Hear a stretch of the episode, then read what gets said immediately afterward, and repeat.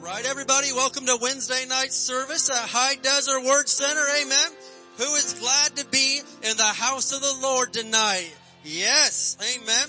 Well, praise God. As you can see, it's nice and warm in here tonight. Thank you, Jesus, for that. And thank you, Lord, uh, for our HVAC technicians. They took care of some of that for us. So praise God. Well, let's go ahead and stand up together tonight. Amen. We are going to start our service by speaking some words of faith over the United States of America because we do believe that America is coming to Jesus. Are you with me tonight? Amen. All right. Let's say this together. Father, we come to you in Jesus name and in unity we confess that Jesus Christ is Lord over the United States of America. We declare that righteousness, mercy, justice and judgment from you shall prevail we declare that America will complete her God-given mission to bring the gospel of Jesus Christ to the world.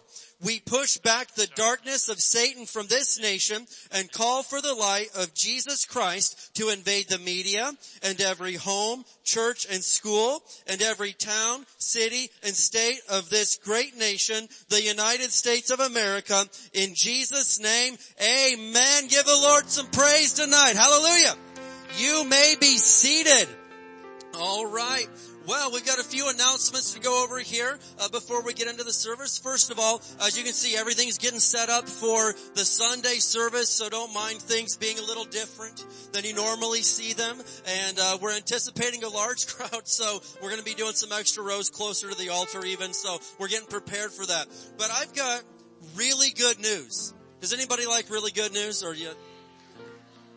I believe you. All right. So I like really good news. And the good news is, is that we have a brand new married couple at High Desert Word Center. Doug and Alexis. Doug and Alexis, stand up. Come on, let's get these guys to stand up. They are officially married now. Amen. Yes. We are super excited for them. And uh, they got married on Monday, yes, Monday, and uh, it was an, just an awesome time, and we're so happy for them. So praise God, we speak the blessing of God on their life and on their home in the name of Jesus. Amen. Come on, somebody, let's give the Lord some praise for that. We like to celebrate. All right. Well, um, we're getting ready for the big service on Sunday, and uh, of course it's going to be our uh, our children's performance. The kids are uh, doing their play practice. In fact, they're all upstairs tonight practicing. So if it gets real loud, if you hear them making noise, you're gonna have to say amen even louder down here. We have, we cannot let these kids beat us on the noise. So anyway, they're practicing tonight. Of course, there's a gift for every child that is there on Sunday. Every child that is there, uh, will get their gift and there's a big pitch-in dinner after the service. So stick around for dinner. And, uh, again, we just need as much food as we can get for this. Uh, we want to make sure that, uh, we feed everybody and that we don't have to go to Little Caesars. Amen. I mean, we like them, but I just really don't like, you know, amen, amen. All right, praise God. You know, I'm not putting out this. Uh, I, I want ham for my Christmas dinner. All right, and so I don't want crazy bread. So uh, let's make sure we get enough food in for that. In fact, we'll just go ahead and pass this around one more time. You guys may be getting tired of hitting this thing passed around to you, but we're just going to keep that thing going, all right? And also, we have invitations back there at the info booth. So if you want to invite somebody, and I know that you do, Miss Kathy's got a whole bunch back there, and you can invite somebody on Sunday. And guess what? Not only are they going to get blessed and get a meal and see the kids, but they're going to hear the gospel of Jesus Christ and the good tidings that was brought to those shepherds, amen, 2,000 years ago, alright? And um, also want to remind you that there's no service this Sunday night uh, due to all the festivities. And then uh, our Christmas Eve candlelight service will be Friday, December 24th at 6 p.m. I encourage you to come out for that. It's a special night, only about a half an hour, maybe 45 minutes long. We're going to sing some Christmas carols together and, uh, and, and hear the Christmas story and just celebrate Jesus uh, right there on Christmas Eve. So make sure you're here for that. And also, uh, the final thing I want to remind you of is the bookstore is doing 20% off of everything uh, throughout the whole month of December. So Bibles, books, uh, you know, the other faith uh, supplies back there. So anything and everything in the bookstore is 20% off for the whole month. So take advantage of that. You can get somebody a gift, get you a gift, and hey, just Merry, Merry Christmas, right? Come on. Praise God. All right. Who knows what time it is now? It's happy time. Amen. So we're to have pastor come on up and do our Wednesday night tithes and offerings. Amen. And if you need an envelope, the ushers will get you one. Praise the Lord. Hallelujah. Nothing but good news. Pastor Dave's the good news man. Amen. I guess it makes me good news junior or senior or something. Open up your Bibles, Matthew chapter 6. Matthew chapter 6. And, uh, we talk about the good news, but how many know there's a lot of not good news in the world today? And uh, we're going to look at some scriptures. We're going to start off in verse 24, then look at a few more verses here. But uh, thing is, the good news cancels out the bad news in your life. If you listen to it, receive it, you apply it. That's how it works. You know, I don't know about you, but I, I, I don't feed on the news all the time, but I saw enough what's going on in the near past. Know lots of boats out there in, uh, in the ocean, Pacific Ocean, when that started, I was out in New England, the Atlantic Ocean, saw boats out there too. I thought, what's all, what's all these, what's all these ships out there? We never saw these ships out there waiting to come in before. Then we get out here, they're out here and all the turmoil and everything. And then every time you turn on the TV, well, inflation's up higher this business, 1982. Well, now the real numbers are this. There's never been their numbers this high because they've changed it to make it look like 82 is the worst there ever was, but actually this is the worst that ever, ever, ever, ever. And then, you know, we was coming to church and Mrs. Pastor saw a couple of gas stations. Said, well, look at that there. How much was it? 529 and 535, two gas stations we saw. We don't buy gas there. But anyway, all, all, all that, those things going on. And then I remember a few months ago, we like bacon and eggs. We're the older crowd that still eats a lot of bacon and eggs. And so she said, I can't believe it. I couldn't find any bacon today at the store, but what I found was $8. Man, that's good news. Then, boy, doesn't that just light you up? anyway, Matthew chapter 6. I want to say it again. the good news will override the bad news in your life if you receive the good news. And so it's really advisable to feed more on the good news than the bad news.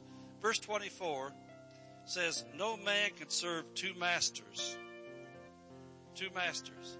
Well, the Bible types What's the master? That's the one controls your life, tells you what to do. Tells you where you can go, where you can't go. Wow, that kind of sounds like modern times, doesn't it?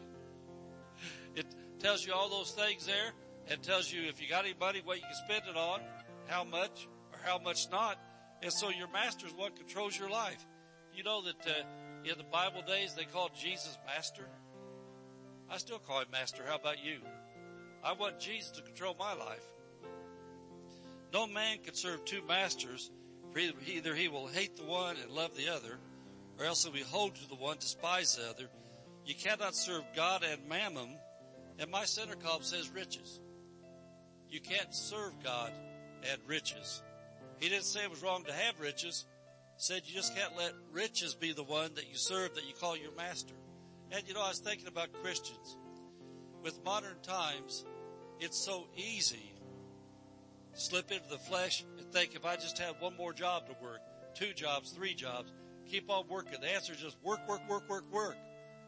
Well, in this story here, Jesus tells all these different things going on, and then he tells you how to, how to do it right, God's way, and have everything you need anyway. And you know, I know Mrs. Pastor and I, uh, this is just a decision we made. We got married. We decided that she was going to be a stay-at-home mom. We seen the results of everybody else raising people's kids, what they was getting out of it. We didn't like it. So we decided and we stuck with it. We had a lot of lean times. We had a lot of times we didn't have all the fancy new stuff. We got hand-me-downs, but glory to God in the long run, we have wonderful kids and grandkids and we don't have the problems that a lot of people have because we made a different choice. We didn't let, we didn't let money and things control us, what I'm saying. So that's what Jesus said. You can't serve God and riches. And then skip down to verse 31. And he talks about all the different things in between verse 24 and here. But then he says in verse 31, therefore take no thought saying. And I, I circled those two. That's two different things he's saying right there. Number one, I circled the take no thought. He's talking about anxious thought, worries thoughts. He said take no thought saying. And so the thing is, the thoughts of worry, fear, what we're going to do hit all of us. But Jesus said, you didn't take it, you didn't buy it till you said it. Said when you begin to speak out of your mouth, what are we going to do? How are we going to make it? You see how high gas is? See how high grocery is? You see how those kids are growing? See how much school things cost right now? What are we going to do? What are we going to do? Well, those thoughts hit everybody. Jesus said, don't take it. Don't say it. And so if you're not going to speak the thought, what are you going to speak? Well, you better know the word, speak the word. What the word says. He says, don't be anxious saying, what are we going to eat? What are we going to drink? Look how much gas is. What about our clothes? He said, now look at this. This is what I want you to see right here. For after all these things do the Gentiles seek. That's non-covenant people is what he means. People that do not know they have connection with the God of the universe. With the Father of all creation. He said, all the Gentiles, in other words, he said, the unsaved people says they seek all these things and your heavenly father knows that you have need of all these things. Do you think that Jesus knows how much a gallon of gas costs right now? Do you think Jesus knows how many ships are sitting in the harbor's got your stuff on them? Jesus knows all those things. He said your father knows, but then he says in verse 33, I want you to notice here, he says, but seek. Well, we just saw the word seek. It says the Gentiles are seeking things and Jesus said, don't seek the things. Seek ye first the kingdom of God. He said first, the kingdom of God and his righteousness and all these what? Things shall be subtracted from you. Be added to you. Now, no, I really want to exhort you and not making a play on words to be, words to be funny, but think about this. Jesus said, if you put God first, things are added, not subtracted. Now Christians that don't really walk very close to Jesus, they don't get that and they're afraid and they say, well, I really want to go to that church service. I know they're preaching on such and such. Boy, we, we really need to hear that, but we're going to lose things. We're going to lose things if we keep going to church. We're going to lose things. Jesus said just the opposite. He said you don't lose things, you gain things when you put him first. And so, you know, I just, I just want to admonish everybody, you know, the ones watching out there on the internet and everybody, especially the day we live in the condition of the world today and things going on. It's a really great time not to back off, but to get more serious with the things of God. And, you know, I want you to think about this. Basically, we call ourselves faith people. What is faith people? People of faith are ones that believe God meant what he said and said what he meant in spite of what they see. And so no matter how high the prices are, how great the needs are, that's called faith. When you say the word of God says, put God first and he adds these things. And you know, Mrs. Pastor and I, some of the different things that we've needed the last uh, year or two, things we need, we refuse to get into debt to borrowing again. Let, let, let some loan company be our master. And so we believe God for things and it would amaze you the things that show up. We had something the other day, we was talking about something we're going to be doing in the future. I said, well, one thing about it, if faith, if faith can't get it, we don't need it. Faith will get things that your overtime can't buy. Because every time, every time, every time you think you're going to get it, then inflation will raise the price again. So you have to work some more to try to get it. Amen. And so just keep that with you for the season we're living in. Seek ye first the kingdom of God and his righteousness and the things you need to be added, not subtracted. Amen. Amen. Let's make our financial faith confession and then we'll bring our tithes and offerings up the altar and worship the Lord with it. And don't forget, this is not like making a payment on a loan when you put money in the bucket for Jesus.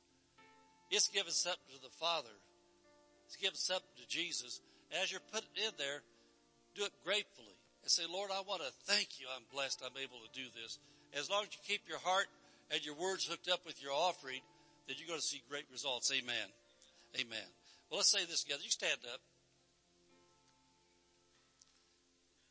As we bring the Lord's tithe and give offerings today, we believe we receive jobs or better jobs, promotions, raises and bonuses, benefits, sales and commissions, growth in business, settlements, estates and inheritances, interest and income, rebates and returns, checks in the mail, gifts and surprises, finding money, bills paid off, debts paid off, royalties received, blessings and increase. Thank you, Lord, for meeting all my financial needs so I have more than enough to take good care of my family, to give justly to the kingdom of God, both the gospel of the Lord Jesus Christ. Amen.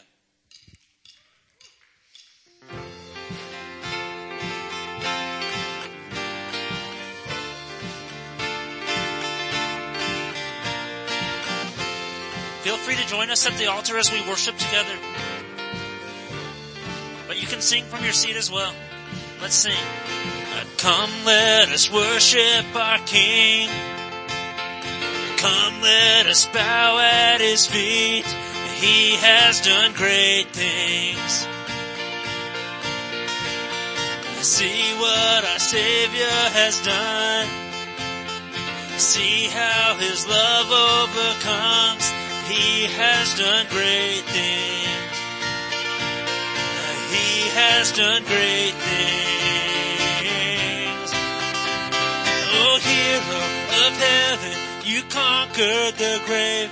You free every captive and break every chain. Oh God, you have done great things. We dance in your freedom, awake and alive. Oh Jesus, our Savior, your name lifted high,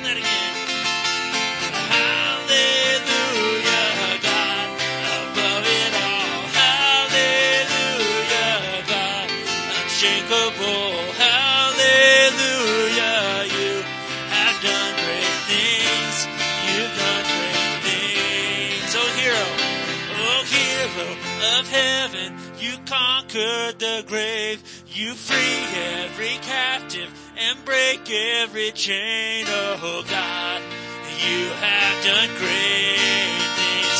We dance in your freedom, awake and alive. Oh Jesus, our Savior,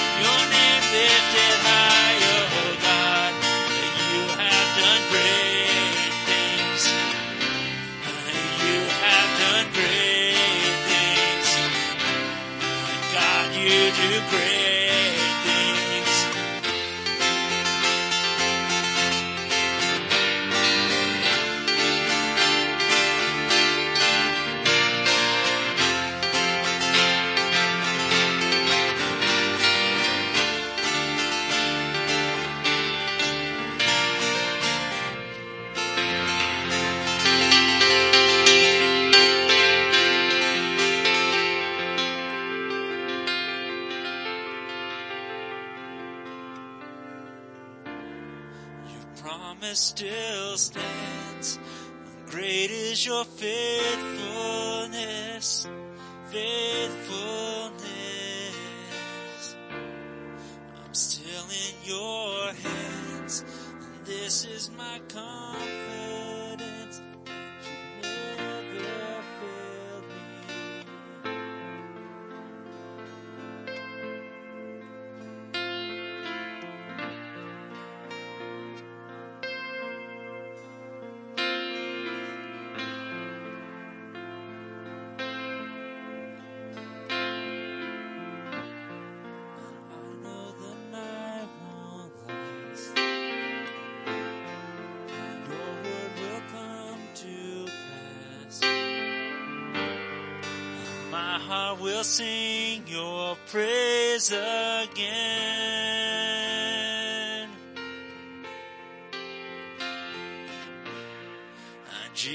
You're still enough.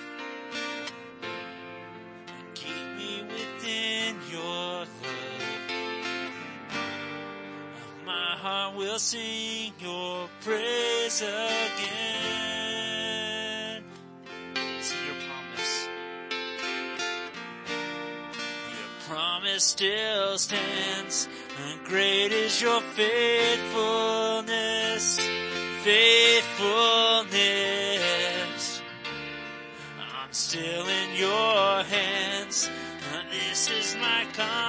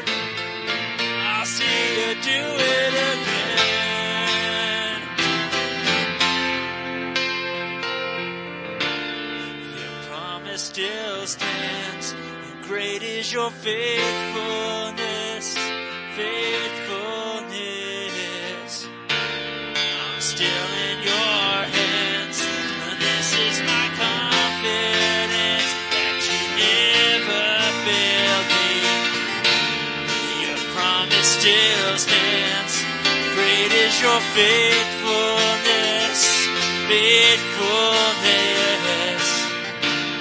I'm still in your hands. This is my confidence that you never failed me. And I never will forget that you never failed never will forget you never failed me. Hallelujah. Let's raise our hands for a minute tonight. And is there anyone in here you have seen him move the mountains in your life? Hallelujah. Time and time again, he moves the mountains. Amen. Father, we love you tonight and we thank you, Jesus, for all that you are. We thank you for all that you've done. And Lord, we know that the best is yet to come still, Lord. And I thank you that as we lift your name high tonight, as we glorify you, God, that you're going to draw all men unto yourself. And I pray that as we open our Bibles tonight, as we study your word, you're going to speak to every single person here in the mighty name of Jesus. I thank you, Lord, for you having your way tonight in Jesus' mighty name. Hallelujah. Hallelujah. Can we give the Lord some praise tonight? Amen. Amen. Thank you, Jesus. You may be seated. All right. Well, we are going to get into the Word of God tonight. Amen. And, uh, and going to see what the Lord wants us to see this evening. All right. Cletus, you're looking good, bro. I like that. I like what you've done. That's, that's, that's cute. That's cute. Amen. All right. But, um, as I was praying about what to, uh, preach about tonight, I had, a, I had some different topics that, you know, I, I wanted to go with, but I really felt the Lord speaking to me about the topic of loving your neighbor tonight. And I'm going to talk, I'm going to break that down just a little bit more, but I understand that hey, here at the Christmas time, the holiday time of year, uh, it, it seems like, you know, it brings out the best in a lot of people. And then it does so, you know, seems to bring out the worst in some people. And I also know that, uh, even amongst your own family, even amongst your own kinfolk, it can sometimes cause tensions to rise. And I think it's very important to note that Jesus himself, uh, had some family issues, and I'm not going into all that tonight, but no family is perfect. Every family, uh, you know, deals with, with different things, but in the name of Jesus and by the power of Jesus, we can overcome those things. It is the will of God for you tonight that you have peace within your home and that you love each other. Amen. And so that's what we're going to talk about tonight. And you know, I was watching the Home Alone the other night. Anyone ever, you know, home, little Kevin? I mean, you know, and uh number two, number two. That's as far as I go. You don't watch anything past Home Alone two. There, there's junk after that. But I was watching Home Alone two, and sometimes, you know, as a parent, you're sitting there wondering, like, you know, am I doing a very good job of this? Am I? And then it dawned on me, like, I have never lost a single one of my kids, and I've got four of them. I, that's pretty good. And I'm watching this family, and and and really, I felt like I felt like the dad of the year after watching that. I'm like, I'm I'm a great dad. I've never lost any of these kids. But uh, you know, all joking aside, as we look at that, it's kind of a picture of what we see a lot of holiday seasons and Christmas seasons is there's all sorts of turmoil and anxiety and going at each other and all this stuff. And, and it does not have to be that way. And sometimes people are like, well, that's just the way it is. And that's not a phrase that I like to use because that may be just the way it is for the people of this world. But you are in this world, but you're not of this world. I live here, but I'm of the kingdom of heaven. Amen. And so all the different laws and, and, and things that they say, well, it's just that way. It may be for them, but we aren't them. We're the children of God. You don't have to put up with all that stuff. And I mean, you need to get that revelation in your heart that you are not like everybody else in this world. You have been adopted into the family of God. You are a daughter of God. You are a son of God because of what Jesus did on the cross. He reconciled us to the Father himself. And so yeah, there's things in this world that people just have to put up with. It's, that's just the way it is. But we are not like that. We're different than them. Amen. And so I'm telling you that even at this time of year, the Christmas time and all this, I'm telling you right now that it is possible for you to have the love of God, the peace of God, and the joy of the Lord in your life. And I'm going to show you how tonight. Amen. And so I'm going to take three things that Jesus said. Three things. I mean, I'm not, this is straight from Jesus. This isn't me making this up. I'm just going to straight show you. These are words from Jesus. And so the first thing we're going to look at is this. Number one, Jesus said, love thy neighbor as thyself. Who in here has heard that before? I mean, everyone's heard that. We even call it the golden rule. People that aren't even really following Jesus have at least heard this phrase and are familiar with it. But I want you to see uh, straight from Jesus right here. Let's look at Matthew chapter 22. Am I at the right place? Because at my church, people say amen when we talk about the Bible. Matthew chapter 22. All right. Matthew 22, and we're going to look at verses 36 through 40.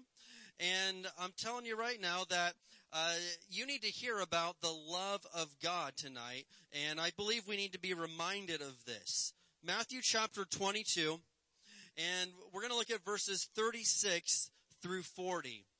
Jesus saying, love thy neighbor as thyself. And I find that oftentimes the portions of scripture that maybe you feel like you've heard the most and you're like, well, I've heard that. I mean, I, I already knew that. It's very easy to let some of these things just slip over our head and be like, uh, well, you know, I don't, you know, I, I get that. But it, it's one thing to get it in your head. It's another thing to get it in your heart. You gotta hear this tonight. Matthew 22, and we're gonna look here at verse 36. Teacher, which is the most important commandment in the law of Moses? Someone asked him. Jesus replied, well, you must love the Lord your God with all your heart, all your soul, and all your mind. This is the first and greatest commandment. And a second is equally important. Love your neighbor as yourself. Now look what Jesus says here. The entire law and all the demands of the prophets are based on these two commandments. Now this isn't, again, this isn't just some cute phrase or some golden rule or, or, just some nice thing to teach yourself and your children.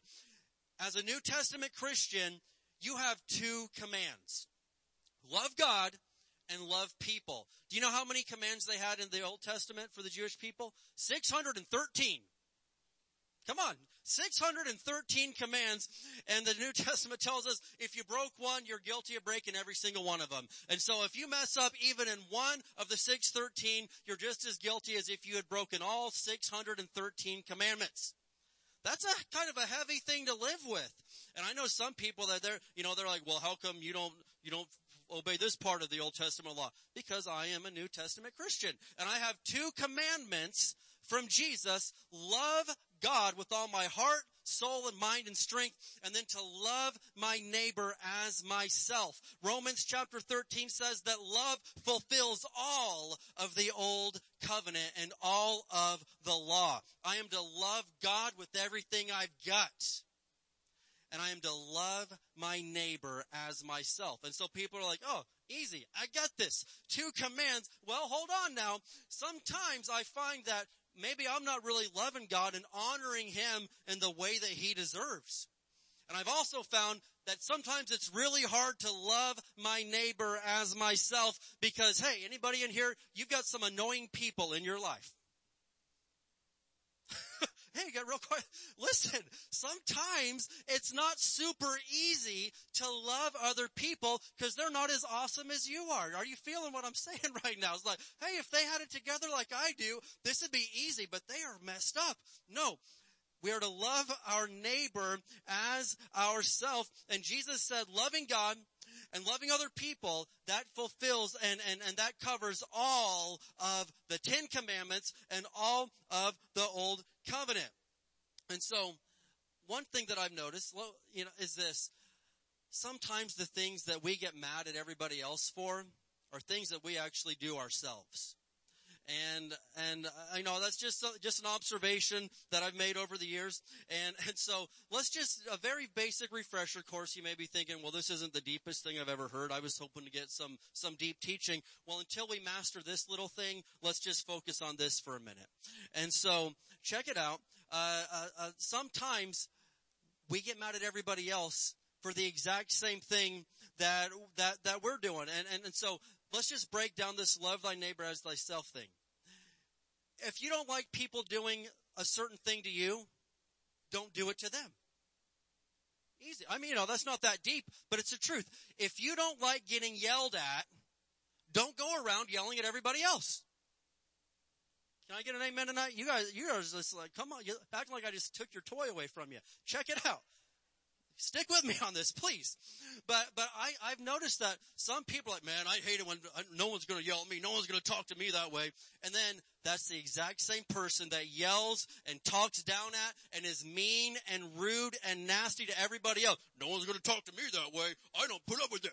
And then they're the exact person that does that to everybody else. I know some people are like, man, I hate it when somebody, uh, you know, they make a commitment, they make a promise, and they don't keep it. And then, hey, what are you doing? Doing the exact same thing that you're getting mad at everybody else over. I've seen this so many times. If you don't want somebody doing it to you, don't do it to other people. It's not that deep. It's not that heavy, but this is absolute truth from God's word. Love thy neighbor as thyself. And this especially can go true in our homes because, you know, Jesus says your neighbor. And so, uh, in Luke chapter 10, some guy was like, okay, well then who's my neighbor? You know, thinking he was going to pull one over on Jesus. And Jesus isn't just talking about the people that live within your uh, immediate surrounding. Jesus goes off and tells the story of the Good Samaritan.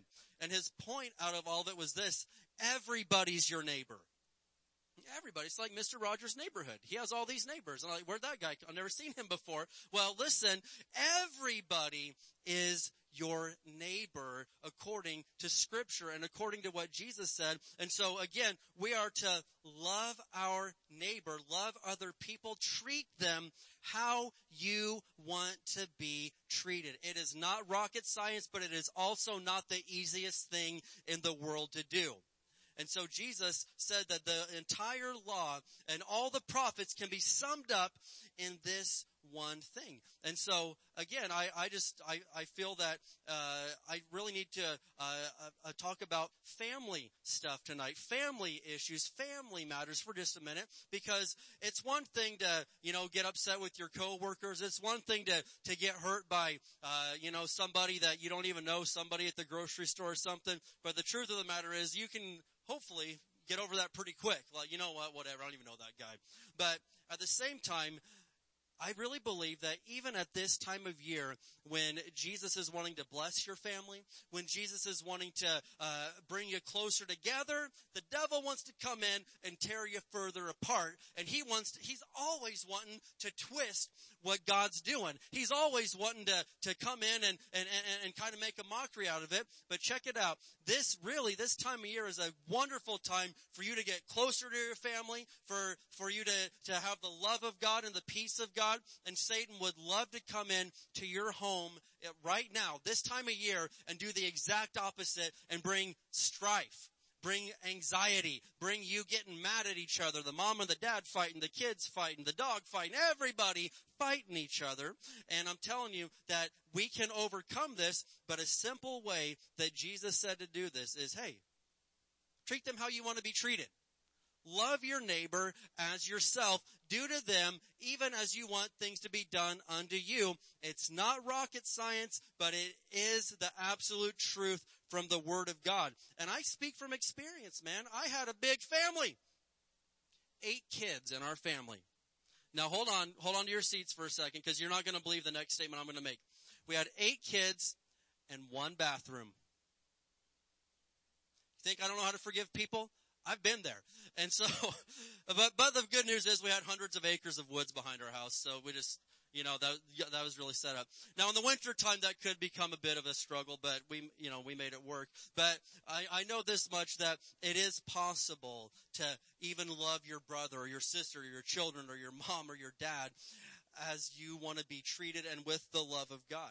Now, Jesus, we're looking at three things Jesus said. Number one, he said, love thy neighbor as thyself we all kind of get that. I'm getting ready to drop kind of a, a, little bit of a bigger truth bomb on you, and you may be thinking, I didn't come to hear that tonight. I came to hear, I, I wanted to feel encouraged. Well, uh, it's the Word of God, and so we need to look at this. Number two, straight from the lips of Jesus, he said, if you are even angry with someone, you are subject to judgment. he didn't say that. Well, well I'm going to show you. He did say that. But at the same time, and that's a big point, you know, usually, but, but he said, if you are even angry with someone, you are subject to judgment. Now, is it a sin to get angry? It's not a sin to get angry, but here's the thing. Most people don't harness that anger and control it. It's a sin to let anger control you. The book of Ephesians says, be angry, but sin not. And so what I found is that, you know, uh, any of our emotions, any of them, can be harnessed to do really good things, or they can be harnessed to do destructive things. You, you know, as I've said, you know, you can have the emotion of happiness and go do something really stupid just because you were all of a sudden, you know, in a really great mood, and then you realize later, like, well, I probably shouldn't have done that. I, that was, oh my goodness, what happened? Uh, or, or you can harness your happiness for good things, and, and it comes the same way with anger. You could be, see something wrong and uh, you know what? I, that makes me angry. I'm gonna do something about that. I'm gonna, you know, I'm gonna fix that situation. Jesus was angry when they were using his father's house, right? As a, as a shopping mall. They were making it into a carnival. They were making it, they were disrespecting the house of God. Jesus got so angry, he's flipping over tables. I mean, he choke slammed a man through a table. It's in there. Someone, no, I'm kidding. He didn't do that. But, but it was just, it was getting crazy. Yet Jesus never sinned because there's a righteous anger that the scripture tells us about. But here's the thing is that a whole lot of people with anger, they don't harness it or focus it in the right way. They, you know, do destructive things with it. And so Jesus said, if you're even angry with someone, you are subject, you are on the verge of judgment. Check this out. Matthew chapter 5. Let's flip there. Matthew 5. You still with me tonight? You still glad you came? Okay, all right. Hey, we're, hey, we're, we're here to help you. We are here to help you. So we're in Matthew chapter 5, and we're going to look at verses 21 through 22. And for your convenience tonight, I've, I think I've got all the scriptures in the book of Matthew. So I'm like, hey, they've had a long day. They don't want to be flipping all over the place. We got this. Matthew 5, verses 21 through 22. Now, sometimes Jesus, I mean, he just had to lay it down out there. He had to lay out the truth. And, uh, sometimes the truth isn't always, you know, comfortable. The truth isn't always exactly what you want to hear, but that doesn't change the fact that it's true. The truth is true. There's a deep one for you. But Jesus laid it out here for us on this one. And so this is actually during the Sermon on the Mount, the most famous sermon in the history of the world. Matthew chapter 5, and we'll look here at verse 21. He said, You have heard that our ancestors were told, you must not murder. If you commit murder, you are subject to judgment. And everyone agrees with that, like, yeah, man, you can't murder. Everyone knows that. But Jesus takes it a step further. But I say, so notice what he just did there. He's like, you've always been taught the old covenant tells you, Moses told you, I know you've always heard it this way, that you just can't murder. But then Jesus says, but I say there's a new way of doing things. If you are even angry with someone, you are subject to judgment. If you call someone an idiot, you are in danger of being brought before the court. And if you curse someone, you are in danger of the fires of hell. Uh-oh. Whoa! That's, I mean, that's kind of, that's getting real right there. But Jesus takes this word thing and how we treat other people very, very seriously. And, and a lot of people, you know, these days, even Christians are like, ah, we don't gotta follow all those old rules. We don't gotta follow all that stuff. Quit trying to tell me how to live my life. Well, check it out. Jesus made things a little strict here when he said, there's just two commandments. Love God and so people are like, oh, I can do that. But you gotta do it with all your heart, all your soul, all your mind, all your strength. Don't just say I love God. Really, really, really love God. Then he says, love your neighbor mm, or whatever as yourself. And, and, and, and then he, he lays out more outlines for us here on how we're to love people. And I'm telling you, as a Christian, you have no business calling other people names. I mean, that's not a popular thing to hear. That's not a popular teaching. You shouldn't call your husband an idiot. You shouldn't call your wife some sort of name or your children. That's wrong. And Jesus said right there, if you curse someone, you're in danger of the fires of hell. No one wants to hear this stuff. No one wants to talk about this stuff, but Jesus himself said it. It is super important how we talk to other people. And I know sometimes again, if we just let our anger get the best of us and we just glow up, God will forgive you. But what I'm getting ready to show you in a minute tells us that you're going to answer for every word that you've spoken in this life. And and, and, and that's just, that's a very sobering thought to me. And even now, you know, there's a, a I'm not going to go into it, but there's a popular phrase being used across the United States right now, and uh, and some people think it's silly, and and I'll just go on record saying that I'm not the hugest fan of uh, the current president. I, I pray for him every day, but there's no way in the world that I'm going to call the man names. I'm a Christian. I'm a child of God. I don't call people names. And I've even seen preachers and pastors getting behind this phrase, and I'm like, not a chance in the world. Pray for the man. Don't, don't curse him. Don't, how stupid can you be? The guy that's in, that, that, that holds a lot of power over your life and you're gonna sit there and curse the man? Come on. I was going to say, are you stupid? But I don't want to call you stupid. But you know, you, eh, you, you just identify yourself, if, you know, if you're stupid. But at the same time, don't, you're a child of God. We don't act like that. We don't call names. We don't insult. We don't curse people whether we like them or not. You're in danger of the fires of hell when you do that. Thank you. I'll be here all week. Who's coming back Sunday? I, I mean, come on. I, we know how to empty a crowd here. This is good stuff. All right. We have to guard our mouths. Look at Matthew chapter 12. Matthew chapter 12. Are you still with me this evening?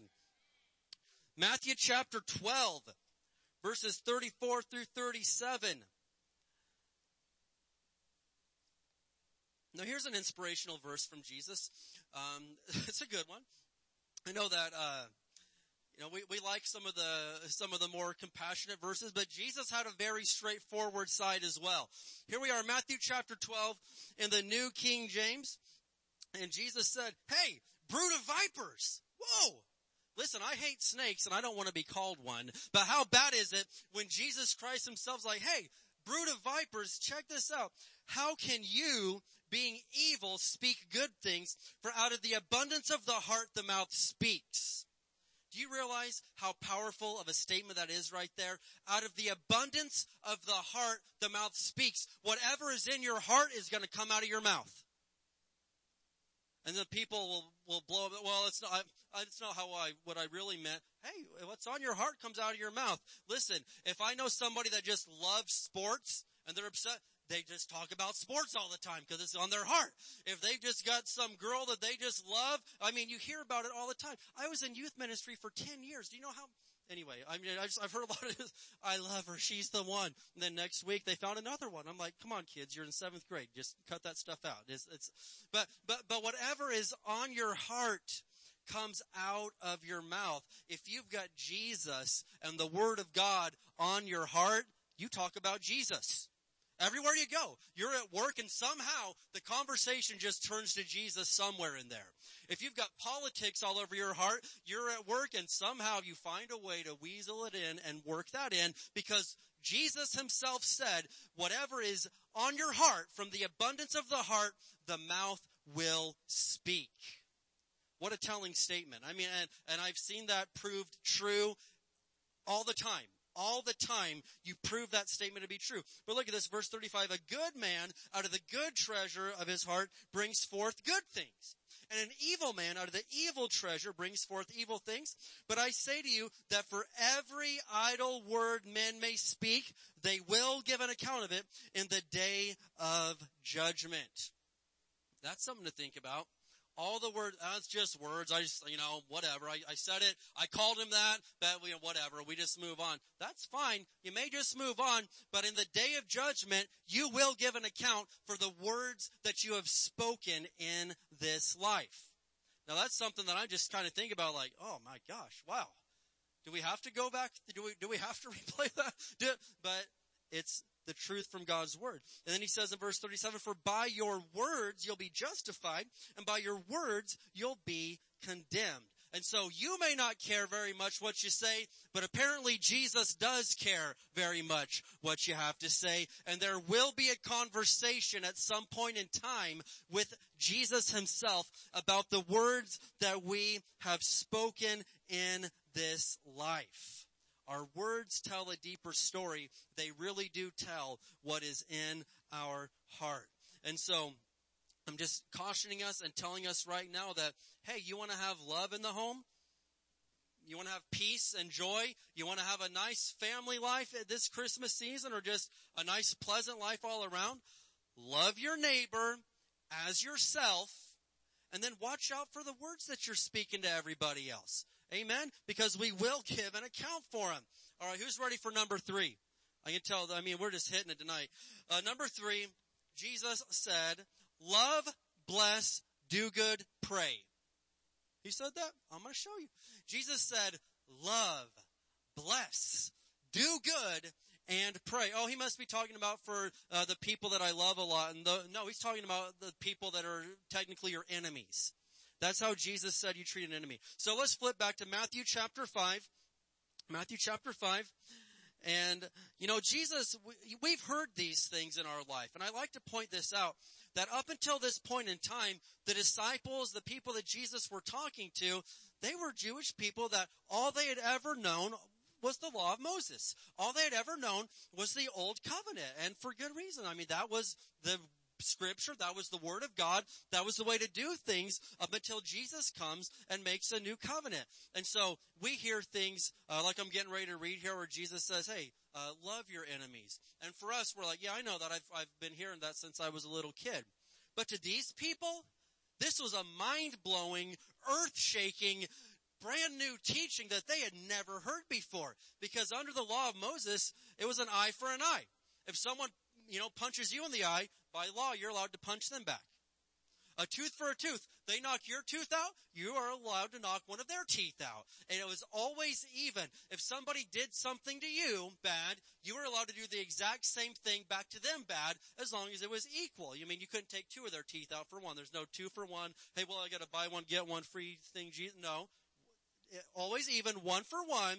But then Jesus shows up and says, I know you've always heard it this way, but we're going to change things up a little bit. You know, you ever go into work and they're like, we've always done it this way, but we're kind of changing some things up. That's what Jesus is saying to these guys right here. He's like, the old way, yes. If they punched you, you could punch them back. But I'm telling you, there's a new way. If they slap you on one cheek, turn the other cheek. If a soldier says, carry your, my gear for a mile, go the extra mile, go two miles. And, and he says, if someone's mean to you, the new way is you have to be nice back to them. What? I can just imagine Peter blowing up right there and, and James and John, the sons of thunder. I can imagine the disciples being like, this is, what are you talking about? It's never been this way. But when Jesus comes into your life, he, things change. They've never been this way before, but praise God, His way always turns out better. And so Matthew 5 verse 43 in the New King James, he says, you have heard that it was said, you shall love your neighbor, or those that are nice to you, and hate your enemy. But I say to you, love your enemies. Bless those who curse you. Do good to those who hate you and pray for those who spitefully use you and persecute you. And we're like, my gosh, what is this? This is a new thing. Well, let's break this down real quick on how Jesus said you're to treat an enemy. Now I'm sure everybody in here, I'm not going to ask for a show of hands. I don't want to put you on blast like that, but, but check it out.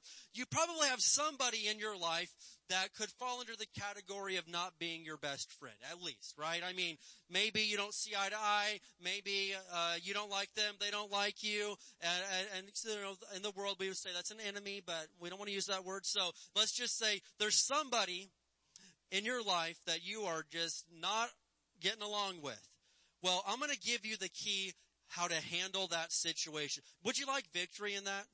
Would you like to see victory in your battles with other people? Would you like to see victory in any situation where you've got an enemy? Well, Jesus told, it's not easy, but Jesus told you exactly how to do it. Number one, love. Love them. And the word that Jesus used here is in the Greek agape, which means unconditional love. That means you love them whether they deserve it or not. I, I love them if they were nice to me. That's not what he said. He said, love them anyway, even if they're mean to you. And again, this says, this is going against everything that these people had ever heard. The second thing he said is bless. Bless them. Love them? Bless them. And, and, and the word that Jesus used here is, is, is a, a verb. Alright, it's this Greek word eulogeo and it literally means speak well of. So check it out. This is, when I when I studied this out, it was almost it was like what in the world? Jesus said, "Speak well of those who curse you." That does not come naturally. That does not line up with anything that's in your natural human instincts. But Jesus says, someone talk, goes around talking bad about you. You go and say nice things about them. Well, I've never done it that way. Yeah, we can tell. we can tell. Listen to me. If you will start doing things Jesus' way, you're gonna get different results. I remember, uh, I remember this one job I was at, man, uh, there's this, there's a lot of gossiping. You ever had a job where there's just a lot of gossip?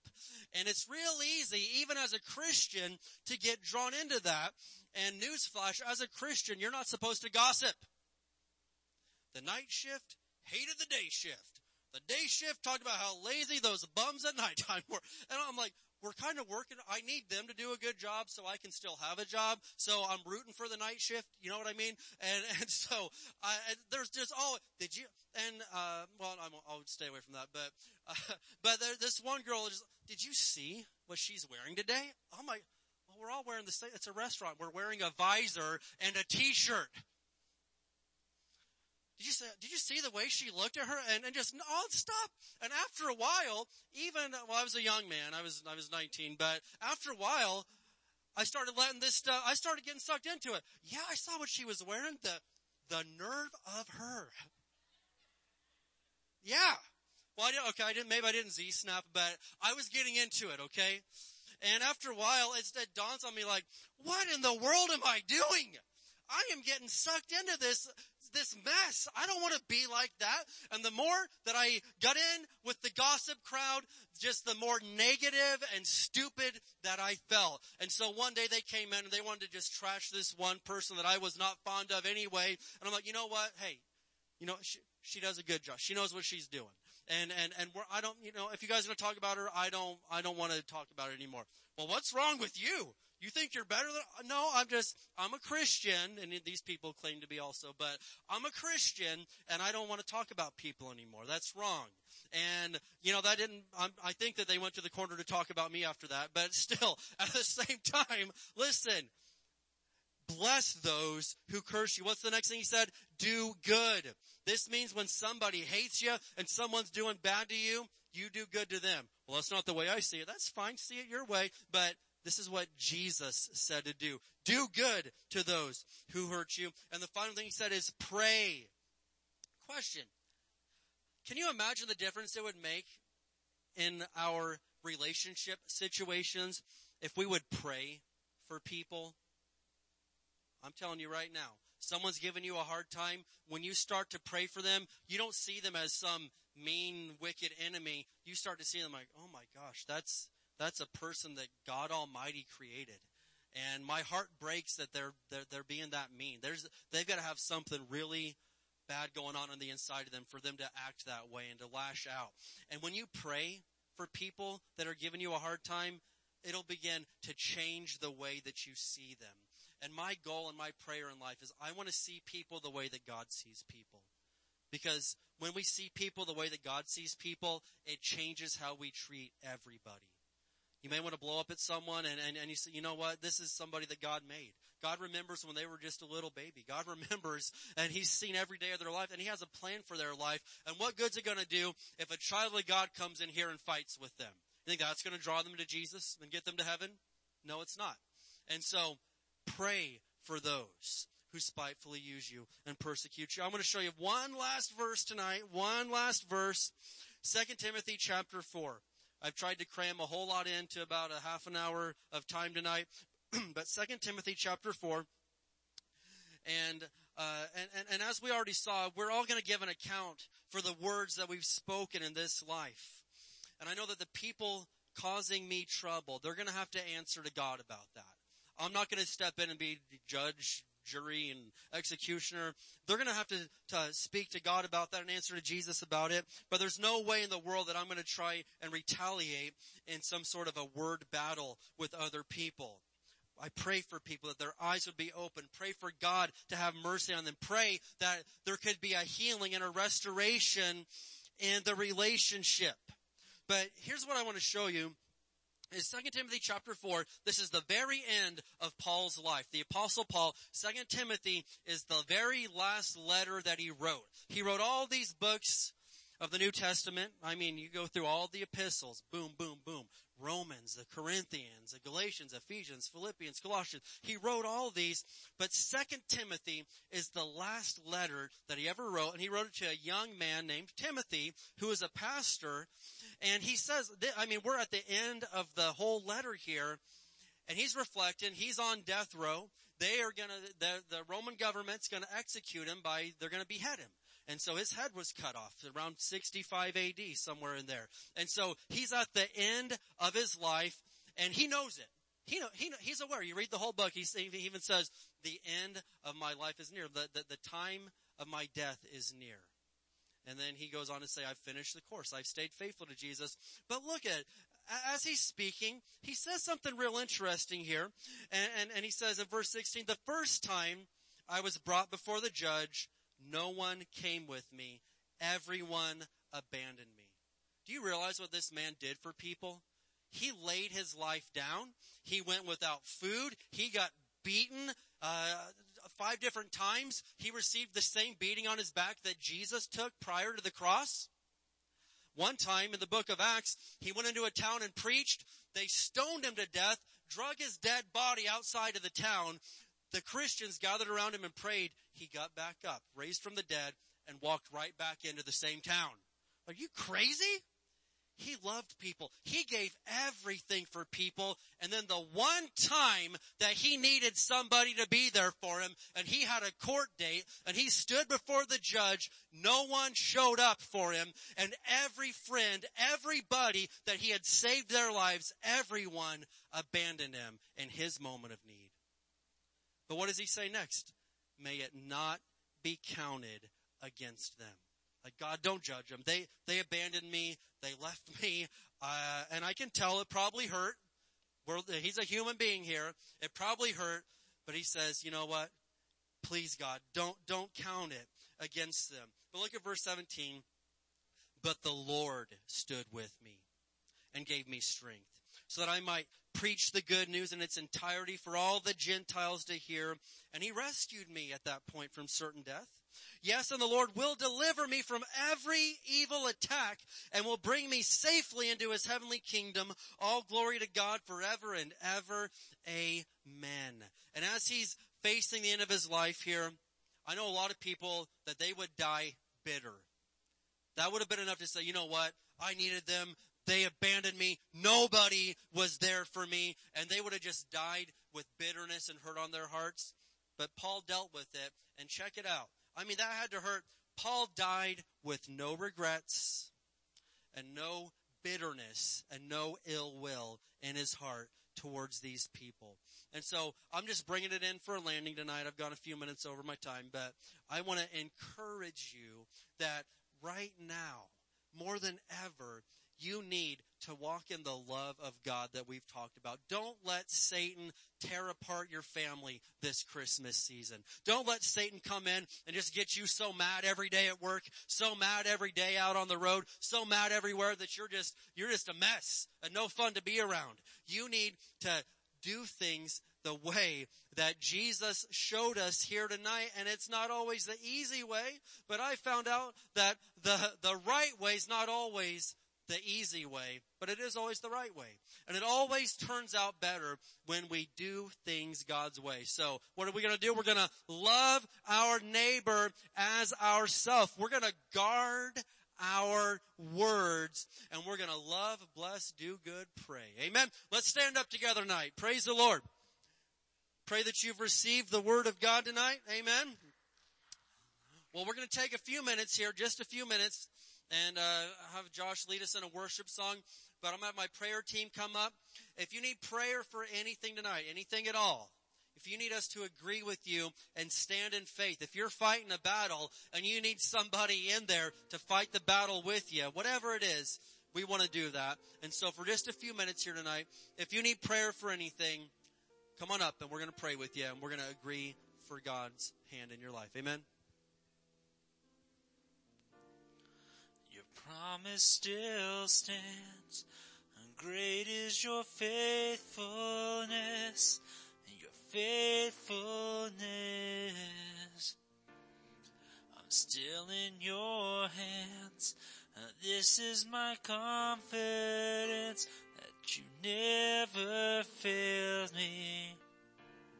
Your promise still stands and great is your faithfulness, faithfulness.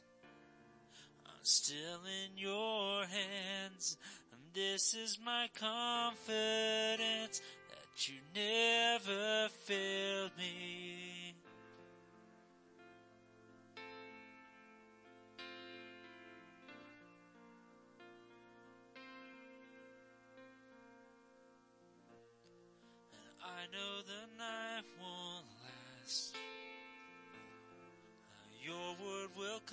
To pass. My heart will sing your praise again.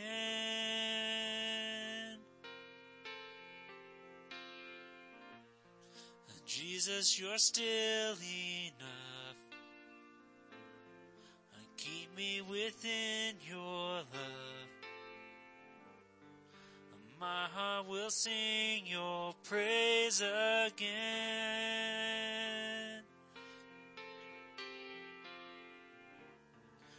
Promise still stands. And great is your faithfulness, your faithfulness. I'm still in your hands, and this is my confidence that you never failed me. Your promise still stands, and great is your faithfulness, faithfulness. I'm still in your hands, and this is my confidence that you never failed me. I've seen you move, you move the mountains, and I believe I'll see you do it again. You made a way where there was no way, and I believe I'll see you do it again. I've seen you move, you move the mountains, and I believe I'll see you do it again. You made a way where there was no way, and I believe I'll see you do it again. I'll see you do it again. Your promise still stands. Great is your faithfulness, your faithfulness. I'm still in your hands, and this is my confidence that you never failed me. Promise still stands. Great is your faithfulness, your faithfulness. I'm still in your hands, this is my confidence that you never failed me. I've seen you move, you move the mountains, and I believe I'll see you do it again. You made a way where there was no way, and I believe I'll see you do it again. I've seen you move, you move the mountains, and I I believe I'll see you do it again. You made a way where there was no way. And I believe I'll see you do it again. I'll see you do it again.